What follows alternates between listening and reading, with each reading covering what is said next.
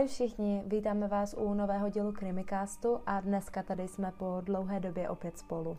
Tuto epizodu si určitě doposlouchejte do konce, protože vám řekneme, jak náš podcast bude v následujícím období pokračovat. Já jsem si pro vás dneska připravila jeden z nejbrutálnějších případů Spojených států amerických a to je vražda dívky jménem Sylvia Likens. Sylvia se narodila 3. ledna roku 1949 v Indiáně, což je jeden ze států Spojených států amerických. Byla třetí z pěti dětí a malou zajímavostí je to, že dvě děti, které se narodily před ní, byly dvojčata taktéž, jako další dvě děti, které se narodily po ní. Nejmladší Jenny Likens trpěla obrnou, což způsobilo, že jedna z jejich nohou byla slabší a proto kulhala. Manželství jejich rodičů bylo nestabilní, pracovali v cirkuse, tím pádem hodně cestovali a také měli časté finanční potíže. Na své cesty sebou brali také své syny. Ti jim pomáhali při práci, ale dívky zůstávaly doma kvůli jejich bezpečí a hlavně kvůli jejich vzdělání s babičkou. V dospívání Sylvia pomáhala rodičům s vyděláním pár drobných, hlídáním dětí nebo žehlením pro přátele a sousedy. Byla popisována jako přátelská, sebevědomá a temperamentní dívka s dlouhými zvlněnými světle hnědými vlasy, které jí sahaly až po ramena. Její přátelé ji přezdívali Kůký. Ačkoliv byla Sylvia pohlednou dívkou, chyběl jí jeden zub, o který přišla jako malá při dětské hře se svým bratrem. Nejsilnější pouto mezi sourozenci ale měla se svou sestrou Jenny a svým způsobem ji ochraňovala. V roce 1965 bydlela rodina v Indianapolis a 3. července tohoto roku byla jejich matka začena a následně uvězněna za krádež v obchodě. Krátce na to otec dívek zařídil, aby jeho dcery nastoupily ke Gertrudě Baniševsky, matce dvou dívek, s nimiž se sestry nedávno seznámily během studia na střední průmyslové škole v Arzenálu. Otec s Gertrud uzavřel dohodu, že bude týdně zasílat 20 dolarů za péči o jeho dvě dcery až do listopadu tohoto roku, jelikož musel pracovně odcestovat na východní pobřeží.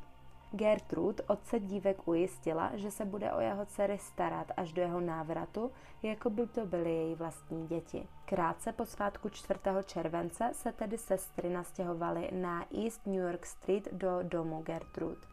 Během prvních týdnů, ve kterých Sylvia a Jenny pobyvaly v domácnosti Gertrud, byly sestry vystaveny velmi malé kázni nebo tyrání. Sylvia se ochotně podílela na domácích pracích a obě dívky také pravidelně navštěvovaly nedělní školu s ostatními dětmi Gertrud, přičemž farář oceňoval Sylvínu zbožnost. Teď si tedy řekneme něco málo o Gertrud. Ta se narodila 19. září roku 1928 v Indianapolis. Měla pět sourozenců a v jejich deseti letech byla svědkem toho, jak její otec zemřel na náhlý infarkt.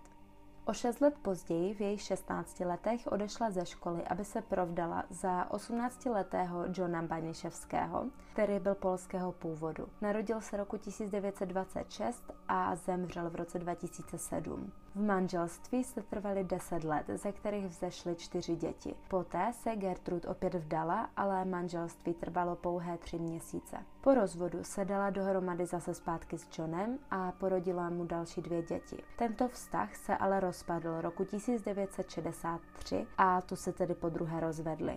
O Johnovi se píše, že měl nestálou povahu a svou ženu občas byl. Krátce po tomto rozvodu se Gertrude dala dohromady s 22-letým Denisem Brightonem, který údajně fyzicky týral. Narodil se jim syn, bohužel krátce po jeho narození je Denis opustil a po chvíli Gertrude na Denise podala žalobu ohledně vyživného. Od roku 1965 žila Gertrud v podstatě sama se svými sedmi dětmi. Měla 36 let a měřila 1,68 m, přičemž vážila pouhých 45 kg. Byla popisována jako podvyživená vyčerpaná kuřačka, trpící depresemi v důsledku stresu z neúspěšných vztahů a nedávného potratu. Příležitostně si přivydělávala drobnými pracemi, jako je úklid. Toto by byly aspoň nějaké základní údaje ke Gertrudinému životu a teď se vrátíme k tomu, kdy se k ní dívky Likencovi nastěhovaly. Otec pravidelně platil 20 dolarů a vše bylo, dá se říct, v pořádku. O dívky bylo postaráno.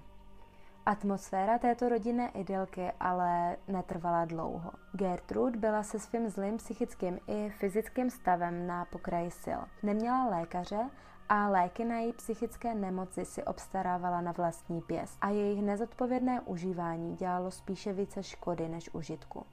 Depresivní a úzkostlivá Gertrude si začala svou zlost vybíjet na sestrách Likensových. Zejména se zaměřila na starší sestru Sylvie. Cokoliv, co se v domě stalo, obvinila z toho právě jí. A k této situaci nepomohla ani to, že otcovy platby se začaly spožďovat. Situace se radikálně změnila poté, co dcera Gertrud Paula zjistila, že je těhotná. Gertrud toto tvrzení odmítala s tím, že to Pólev sugerovala právě Sylvie a nakonec označila za těhotnou právě jí. Každopádně pozdější lékařské vyšetření ukázalo, že Sylvie nebyla a ani nemohla být těhotná, jelikož byla stále panna. V tuto chvíli začínala být situace v domě Gertrudy k nevydržení. Obě sestry ale zde zůstávaly, protože věděli, že se pro ně rodiče zanedlouho vrátí.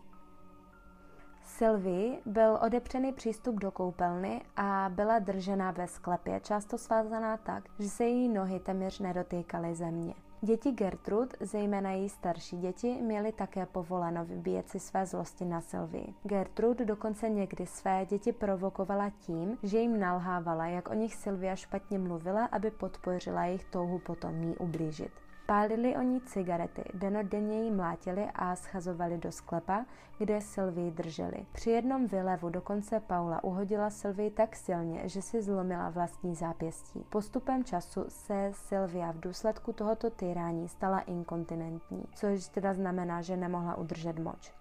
Zanedlouho se začaly děti chválit po sousedství tím, co dělají. Jejich kamarádi se tak chodili do sklepa přesvědčit o tom, že mluví pravdu. Nejvíc zarážející fakt je to, že Sylvii nikdo nepomohl, ani s ní nějak nesoucítil nebo cokoliv nenahlásil. Právě naopak, všichni se přidávali na stranu Gertrude i když si museli být vědomi toho, že to, co dělají, je protizákonné a z největší pravděpodobností za to budou potrestáni. Gertrude vybírala od dětí 5 centů za to, že se mohou na mučení Sylvie dívat či se na něj podílet. Podle všeho na ní malé děti pálily cigarety, byly a lili po těle vařící vodu. Nutili jí pít moč a jíst vykaly. Do vzniklých hran jí navíc sypali sůl, a v těchto slaných koupelích si vyžívala zejména Gertrud. Minimálně dvakrát byla Sylvie přinucená strčit si do vagíny skleněnou flašku od Coca-Coly a před všemi s ní masturbovat.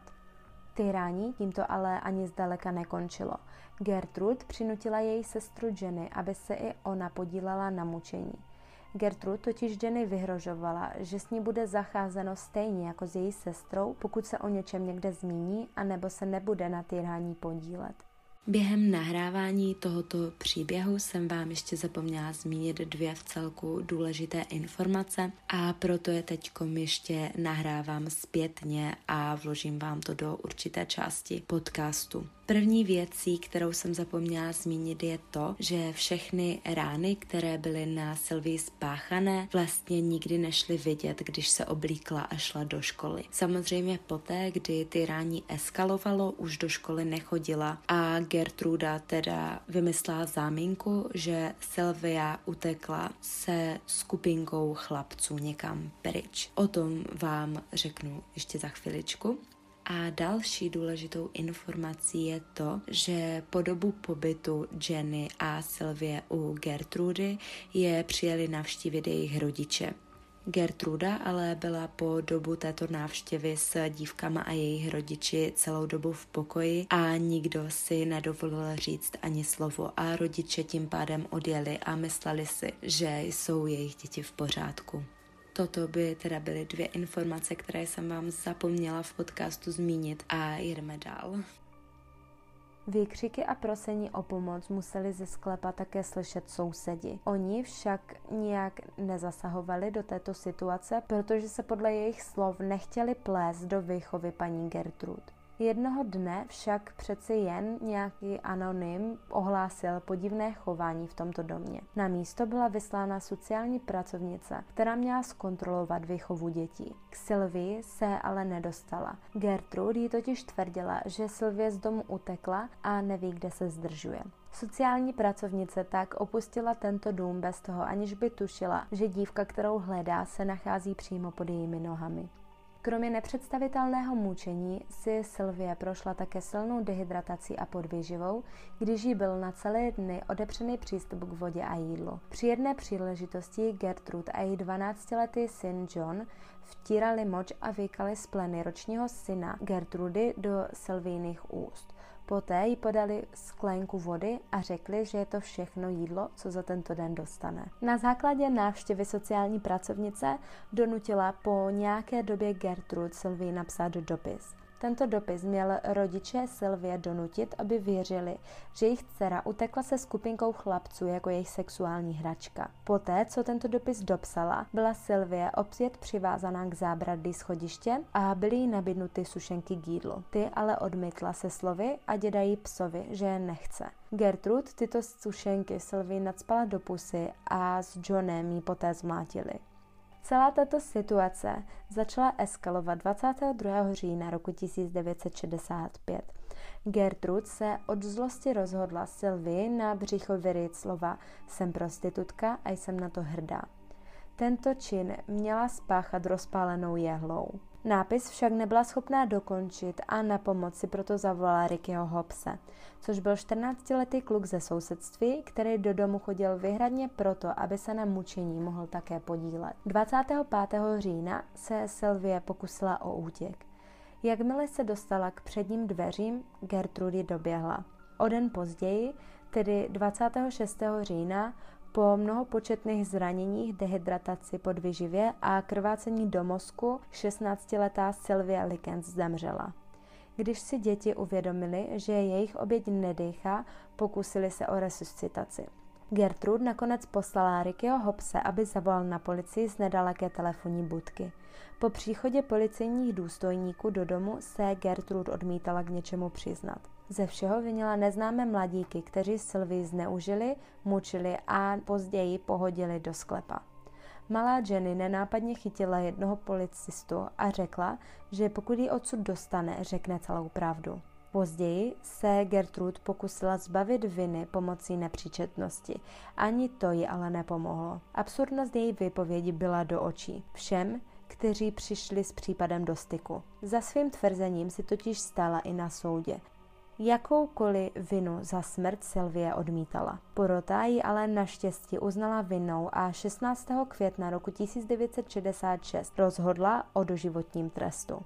Stejný trest dostala i její dcera Paula Baniševsky. Ostatní děti, které se na mučení podílely, si odnesly tresty ve vyměře 2 až 21 let odnětí svobody.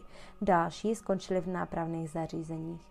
Gertrud Baniševsky byla nakonec kvůli svému zlému zdravotnímu stavu v roce 1985 podmínečně propuštěna a o pět let zemřela.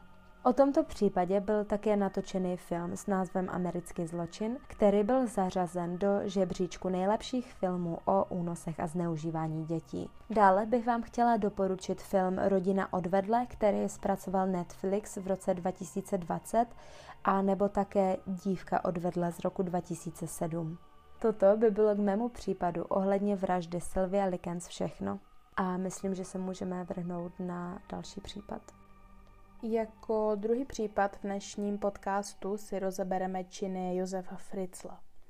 Josef Fritzl se narodil 9. dubna roku 1935 do chudé rodiny, ve které otec podváděl svou ženu. Když měl Josef čtyři roky, jeho matka otce vyhodila z domu a ten už poté Josefa nikdy nekontaktoval. Josef vyrůstal v době nacismu, což ho dle jeho vlastních slov velmi ovlivnilo. Pravděpodobně kvůli války se dostal do školy o něco později. Školu začal navštěvovat pár týdnů před koncem války a byl o dva roky starší než jeho spolužáci. Po ukončení střední školy Josef pokračoval ve studiu na vysoké škole. Během studia na vysoké škole se zamiloval do mladší dívky jménem Rosemary. V roce 1956, když měl Josef 21 let a Rosemary 17, se ti dva vzali a později spolu měli dva syny a pět dcer, včetně Elizabeth. 6. října 1967 Josef znásilnil 24-letou ženu, ke které se vloupal do bytu. Za tento čin byl odsouzen k 18-měsíčnímu trestu, avšak z trestu si odseděl pouze 12 měsíců. V roce 1958 byl tedy propuštěn z vězení a Rosemary mu vše odpustila a zůstala s ním. Josef si našel práci ve stavební firmě v Amstettenu. Postupem času se vypracoval na pozici prodejce a díky tomu cestoval po celé zemi. V roce 1972 koupil se svou ženou penzion u jezera Mondsea a tento penzion měli ve svém vlastnictví až do roku 1966. Josef své ženě nedával žádné peníze, na vše si musela vydělat právě ve zmíněném penzionu, kde se starala převážně o kuchyň.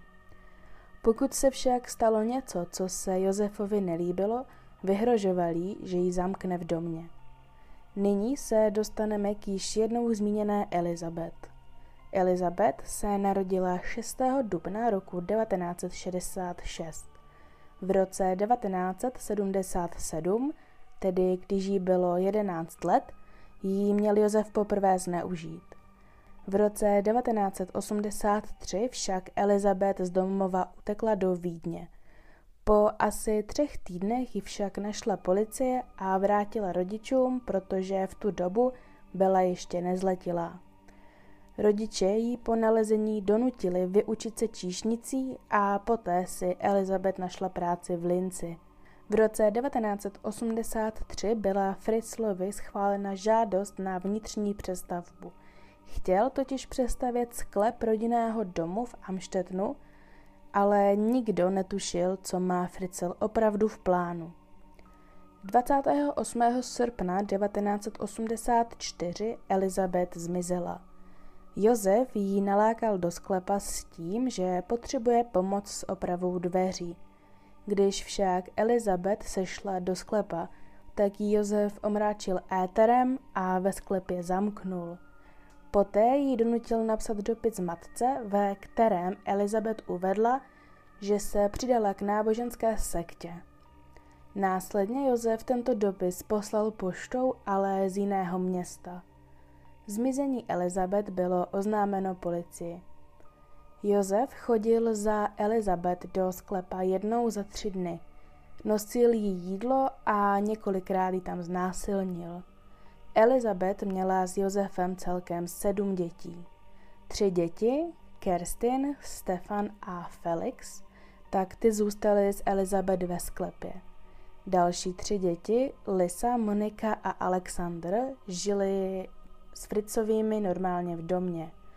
Josef své manželce řekl, že děti nechala u dveří sama Elizabeth. Jedno dítě zemřelo v důsledku neposkytnutí lékařské pomoci. Josef věděl, že je dítě nemocné a i přesto mu neposkytl pomoc. To je důvod, proč byl odsouzen i za zabití. Elizabeth děti ve sklepě učila číst a psát – pokud ale provedli něco, co se Josefovi nelíbilo, tak je potrestal tím, že je nechal ve tmě a přestal jim na nějakou dobu nosit jídlo. Dále jim vyhrožoval, že pokud se pokusí o útěk, tak do sklepa pustí jedovatý plyn, který je zabije.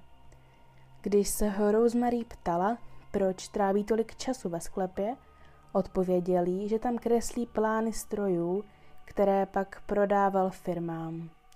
Rosemary mu tam však nemohla přinést ani kávu. Josef ve sklepě někdy strávil i celou noc. V domě taky bydlelo několik podnájemníků, kterým Josef pronajímal byty. Jeden z podnájemníků si stěžoval na divné zvuky. které podle něj vycházely ze sklepa. Když s touto stížností konfrontoval Josefa, ten mu řekl, že tyto zvuky vydává plynový vytápěcí systém. 19. dubna roku 2008 dcera a tedy zároveň vnučka Josefa, Kirsten, upadla do bezvědomí. Josef souhlasil s tím, aby jí byla poskytnuta lékařská péče, což znamenalo, že Elizabeth poprvé od roku 1984 spatřila denní světlo a okolní svět, protože ji Josef poprosil o pomoc s vynesením Kerstin ze sklepa. Kerstin byla nakonec převezená sanitkou do místní nemocnice, kde jí bylo zjištěno selhání ledvin. Personál však zajímalo, kde a kdo je její matka. Na to, jim Josef předložil psaný vzkaz a tvrdil, že ho napsala právě Elizabeth. Personálu se to však nezdálo a tak 21. dubna 2008 skontaktovali policii. Když policie skontaktovala Josefa, řekl jim, že Elizabeth žije někde v sektě a že nic víc o ní neví. Policii dokonce předložil nový dopis z roku 2008, který byl odeslán z Kematnu. Policie kontaktovala církevního hodnostáře, který měl na starosti sledování sekt. A ten řekl, že sekta neexistuje a dále uvedl, že si myslí, že text dopisu byl nadiktován. 26. dubna 2008 Josef pustil Elizabeth se syny Stefanem a Felixem do nemocnice za Kerstin. Své manželce, tedy Rosemary, řekl, že se Elizabeth po dlouhých 24 letech vrátila. Když dorazili do nemocnice, tak byli všichni na místě zadržení policií. Když policisté Elizabeth slíbili bezpečí před jejím otcem, tak začala vypovídat a uvádět detaily o svém dlouhém pobytu ve sklepě. 28. dubna 2008 se Josef Fritzl přiznal k tomu, že Elizabeth ve sklepě opravdu věznil. Fritzl policii sdělil, jak se do sklepa dostanou a jeho manželce Rosemary byla sdělená celá pravda o tom, kde Elizabeth dlouhých 24 let opravdu byla. O den později, tedy 29. dubna 2008, bylo potvrzeno, že Josef je otcem všech Elizabetiných dětí. 13. listopadu 2008 vznesly rakouské úřady obvinění a 16. března 2008 začal soudní proces, který proběhl bez přítomnosti médií. Fritzl ze začátku přiznával jen tři body obžaloby, a to únos, znásilňování a incest. Ty dva nejzávažnější body obžaloby popíral, tedy zabití a zotročování. Až když viděl 11-hodinovou výpověď Elizabeth z července roku 2008, tak se 18. března 2008 přiznal i k posledním dvěma zločinům. 19. března 2008 byl vynesen rozsudek, ve kterém byl Josef Fritzl uznán vinným ze všech pěti bodů obžaloby. Byl tedy vinen z únosu, znásilňování, zotročování, incestu a zabití. Josef Fritzl byl odsouzen k doživotnímu trestu odnětí svobody a byl poslán do vězení se zvýšenou ostrahou. V květnu 2017 si Josef Fritzl změnil za poplatek 546 eur příjmení na Meyerhof. Elizabeth a její děti dostaly novou identitu a dnes bydlí na místě označovaném jako vesnice X. Identitu znají jen jejich sousedé a ti nikomu nevyzrazují. Dále je jejich dům chráněn kamerovým systémem. S Josefem Fritzlem bylo natočeno několik rozhovorů a v jednom rozhovoru pro BBC uvedl Zkuste se někdy podívat do sklepa jiným lidem. Určitě tam najdete více dívek a rodin. Nakonec bych vám chtěla doporučit dokument právě o Josefu Fritzlovi a tento dokument můžete zhlédnout i na YouTube a jmenuje se Josef Fritzl Příběh z Rudy. To by tedy bylo k dnešním případům všechno. My doufáme, že tyto případy pro vás byly zajímavé A na závěr vám chceme sdělit ještě nějaké informace o tom, jak náš podcast bude v následujícím období vycházet. Náš podcast budete moci poslouchat každou neděli, tak jak jste zvyklí, ale epizody budeme vydávat každá sama za sebe. S tím, že pokud některou neděli díl nevyjde, tak se nezlobte, ale vůbec se do tady toho nechceme nutit. Děláme to kvůli toho, že nás to baví a je to vypad našeho volného času. A toho času bude v následujícím období celkem málo a doufám, že to pochopíte. A času bude málo právě proto, že obě máme své brigády, eh, bude zkouškové období, navíc jedna z nás odlítá do zahraničí, takže spolu ani nebudeme. A my teda doufáme, že díly, které budou vycházet, se vám budou líbit. Můžete nás sledovat na našem Instagramu, který najdete pod názvem Krimikast, kde vždycky přidáváme fotky ohledně případů, které budou vycházet. Tak se mějte hezky. Ahoj. Ahoj.